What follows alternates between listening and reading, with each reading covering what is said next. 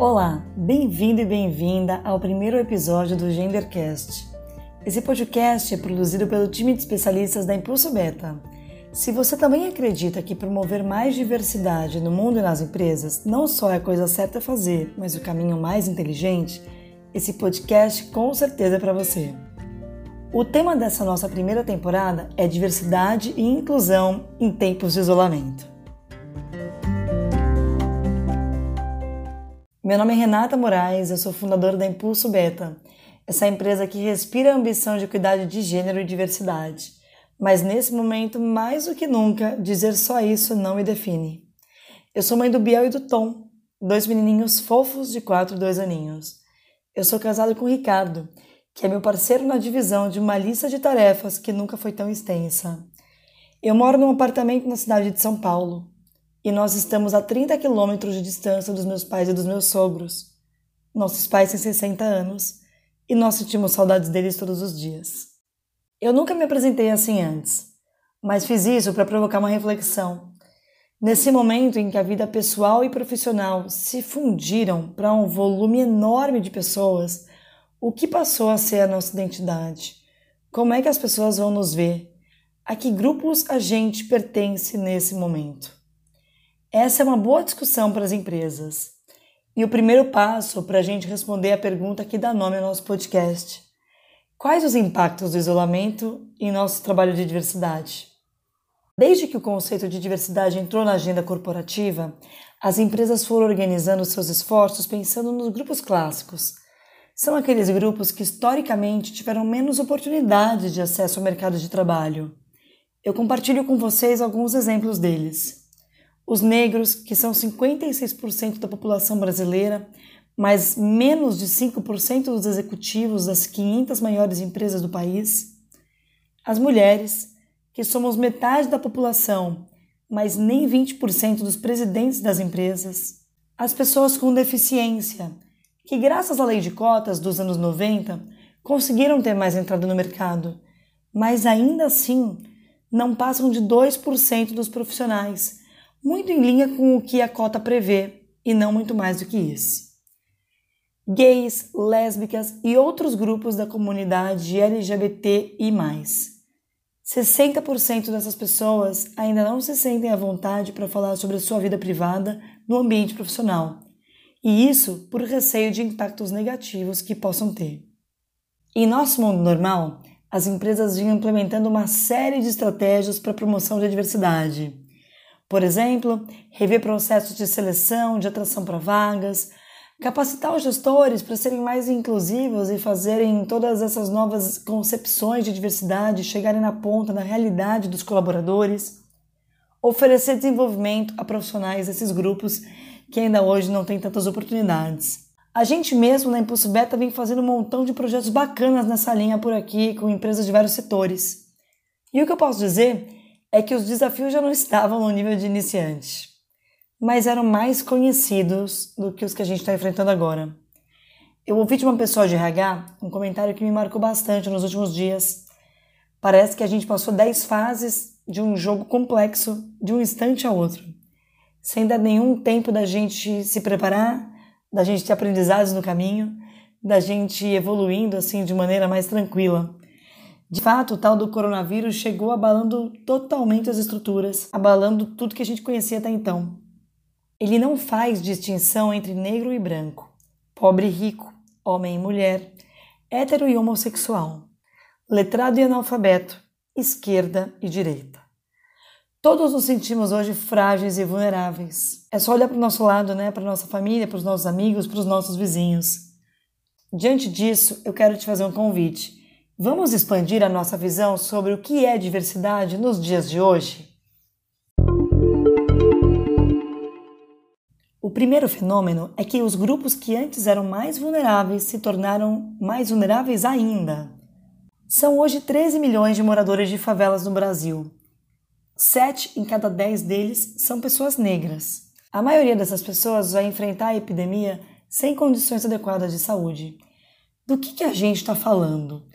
Cerca de 19 milhões de brasileiros, pessoal, não podem contar com um dos três serviços básicos sanitários: conexão à rede de esgoto, coleta de lixo e água encanada. essas coisas básicas que eu nunca penso a respeito, que fazem tão parte da minha vida que parece que sempre estiveram aqui. Sequer são uma preocupação, né? Ou seja, para essas pessoas moradoras de favelas que vivem nessas condições, vai ser bem difícil garantir as medidas de limpeza indicadas pelos órgãos oficiais. Outro fato bem crítico é a impossibilidade de fazer isolamento real. 320 mil pessoas moram em casas de apenas um cômodo e quase um milhão e meio em até dois cômodos. Além de ser bem pouco realista passar semanas dentro de um espaço assim com várias pessoas, não existe nenhuma possibilidade de isolar um dos moradores em caso de adoecimento.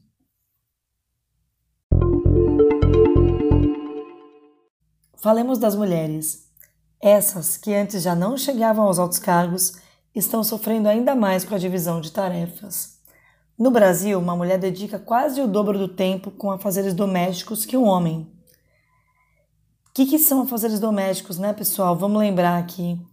É, nisso se enquadra cuidar dos filhos, se enquadra é, fazer comida, planejar o dia a dia da casa, planejar a dispensa, né? Que compras precisam ser feitas, limpar a casa, lavar a roupa, cuidar da rotina né, de todas as pessoas, cuidar dos, do, dos novos processos de higiene que a gente tem que fazer. E a realidade é que, historicamente, as mulheres vêm fazendo bem mais que, que os homens. E nesse cenário, possivelmente, isso não vai mudar. E no momento em que muitas pessoas estão fazendo o trabalho profissional dentro de casa, vai ser ainda mais difícil para as mulheres conciliarem carreira e afazeres domésticos do que já era. Outro ponto que é bem crítico em relação às mulheres é o fato de que, isoladas dentro de casa, também estão as mulheres vítimas de violência doméstica. Antes dessa fase que a gente está vivendo, um milhão e meio de mulheres já reportava sofrer violência dos seus cônjuges. E a gente já tem números de que no Rio de Janeiro o número de denúncias já aumentou nessa fase aí de poucas semanas de isolamento. Ainda falando sobre mulheres, Vale uma menção aqui especial, uma atenção redobrada para as mães solo, que são quase 12 milhões de brasileiras criando seus filhos sozinhas, que não podem nem contar mais com auxílio de creches, avós e outras redes de apoio. O outro fenômeno é que novas dimensões de diversidade surgiram ou foram amplificadas.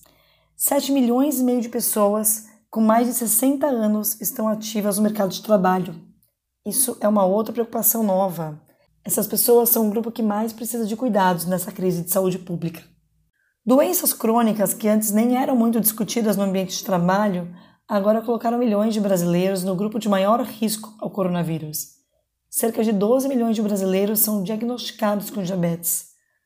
Mas a estimativa é de que 50% dos diabéticos não sabe do seu diagnóstico. Na prática, é possível que a gente tenha um número igual a esse, de 12 milhões de brasileiros, que são diabéticos também e ainda não sabem. Por fim, nós vamos ter, logo mais, já estamos tendo né, situações, de pessoas que vão contrair o coronavírus ou que vão precisar cuidar de membros da família que adoeceram. Quanto número, né, gente? Mas o que esses tantos números nos dizem? Eles nos contam a história de quem são as pessoas que trabalham nas nossas empresas. Essas pessoas, mais do que nunca, precisam de atenção individualizada, precisam de apoio para seguirem realizando o seu trabalho ou de benefícios que as ajudem a passar por essa crise da maneira com o menor impacto possível. Já são tantos os impactos, né? Claramente, as políticas públicas têm um papel central e o seu papel é garantir um ambiente político e econômico para que as empresas sobrevivam e possam voltar o mais breve a prosperar. É também oferecer uma série de garantias, principalmente para os mais vulneráveis serem capazes de sobreviver financeiramente nesse momento. Essas políticas são especialmente importantes para os trabalhadores informais, que representam 40% das pessoas do país, né? 40% das pessoas que estão no mercado de trabalho no Brasil. Quem são eles? as manicures, os motoristas de aplicativos, os auxiliares de pedreiro, os pedreiros também, as diaristas, dentre tantas outras pessoas que já vivem num contexto de tanta incerteza e necessidade e vão se agravar de um jeito que a gente nunca imaginou antes. Sim, o cenário é complexo e tem muita gente que pode fazer alguma coisa. E as empresas são de fato um pilar de segurança para bastante gente nessa situação. A gente já sabe que os negócios são atores sociais, atores com grande potencial de transformação sistêmica.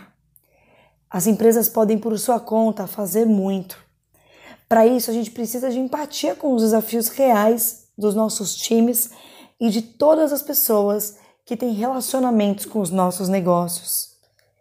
Pensando nisso, eu trago para vocês três dicas para a gente pensar a respeito sobre o que as empresas podem fazer. Primeiro, pessoal, vamos ouvir as necessidades dos funcionários que trabalham com a gente. Pode ser em escala, de forma mais sistemática, como a gente costuma fazer, por exemplo, com pesquisa de clima. Né? Quando a gente vai rodar pesquisa de clima, a gente vai lá, contrata uma consultoria, compra uma metodologia, ou até roda isso dentro de casa para rodar isso rápido, dá até para fazer um questionário online nessa série de aplicativos gratuitos que estão aí disponíveis. Uma outra maneira da gente levantar as necessidades do nosso pessoal é promover algumas conversas informais mesmo, em pequenos grupos, para ouvir as pessoas, né? E o fato é que muito pode ser criado a partir dos insights que vão surgir nessas pesquisas, nessas conversas, e o bacana é que no momento que a gente se, se propõe a dar respostas às dores que as pessoas trouxeram, a gente é capaz de aumentar o senso de pertencimento, algo que hoje é tão importante, principalmente para quem já não está cara a cara todos os dias vendo os colegas na empresa. Segunda dica, a gente pode repensar os benefícios que a nossa empresa oferece e converter esses benefícios em ações que sejam mais úteis nesse momento que a gente está passando. Faz bastante tempo que nas discussões de diversidade e inclusão a gente vem falando de um conceito aí de benefícios flexíveis. O que, que é isso, né?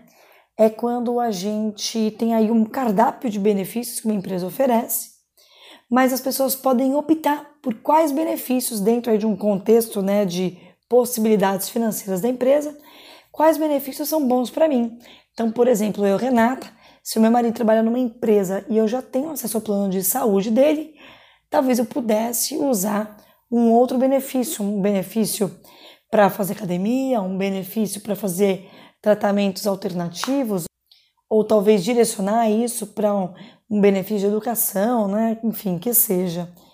Esse é um bom momento para a gente testar esse contexto dos benefícios flexíveis porque existem necessidades novas que estão surgindo no dia a dia dos nossos colaboradores, né? E a gente pode implementar coisas que vão de fato fazer diferença para o conforto e para o bem-estar, para a efetividade, bem como para a nossa segurança, né? Enquanto trabalhando em casa ou num, num contexto diferente do que a gente estava acostumado. Exemplos: pacotes de dados e equipamentos novos para garantir a qualidade do trabalho remoto substituir o vale transporte, né, já que muita gente não está mais precisando dele, por um valor extra para alimentação em casa, já que está todo mundo comendo mais em casa. Transporte particular oferecido pela empresa para os profissionais que precisam seguir trabalhando presencialmente. Kits de higiene para os profissionais de menor poder aquisitivo. Terceira dica e também muito importante: revisar os acordos informais de expectativas com o trabalho. A gente precisa refazer os pactos que a gente tem com os nossos colegas, com os nossos chefes, com os nossos subordinados. Isso é bem importante, gente. Hoje está todo mundo equilibrando um monte de prato diferente. Não existe mais fronteira entre trabalho e vida pessoal para muita gente. E aí nós temos as pessoas com filhos ou pais idosos que talvez já não consigam fazer reuniões sem planejamento prévio. Não dá para simplesmente ligar para a pessoa e esperar que ela esteja disponível em qualquer momento. Nós temos os profissionais mais velhos que precisam ser preservados da exposição externa. Como a gente pode estabelecer uma dinâmica de trabalho possível nesse cenário com tantas restrições? A pergunta já é difícil né, de responder. E depois que a gente conseguir responder, tem outro ponto de atenção a gente deve ser capaz de comunicar com clareza para as pessoas isso. Porque a gente precisa diminuir o nível de ansiedade da galera. O Brasil já é país recordista em ansiedade. Imagina só nesse momento como é que as coisas não vão ficar. Pois bem, pessoal, até ontem, quando a gente vivia naquele mundo lá, né, que ir para padaria não era um ato de coragem, esse papo todo de diversidade e inclusão era coisa muito restrita. Era coisa para empresa multinacional, empresa brasileira de capital aberto, um ou outro escritório de ponta, né, destaque no setor de atuação, aquelas startups bem-sucedidas que receberam aporte milionário, né, não é qualquer empresinha jovem, não. Isso precisa mudar e precisa mudar ontem. Esse papo precisa sair do escritório das regiões chiques dos grandes centros urbanos. Precisa começar a frequentar o chão de fábrica, o varejo, os serviços que são geridos pelas empresas familiares e também empresas de, que, de maneira geral, têm uma gestão menos sofisticada. Eu digo isso porque metade dos brasileiros não está nesses contextos super bacanas aí que a gente acabou de falar. Metade dos brasileiros com carteira assinada trabalha em empresas com até cinco funcionários. Metade.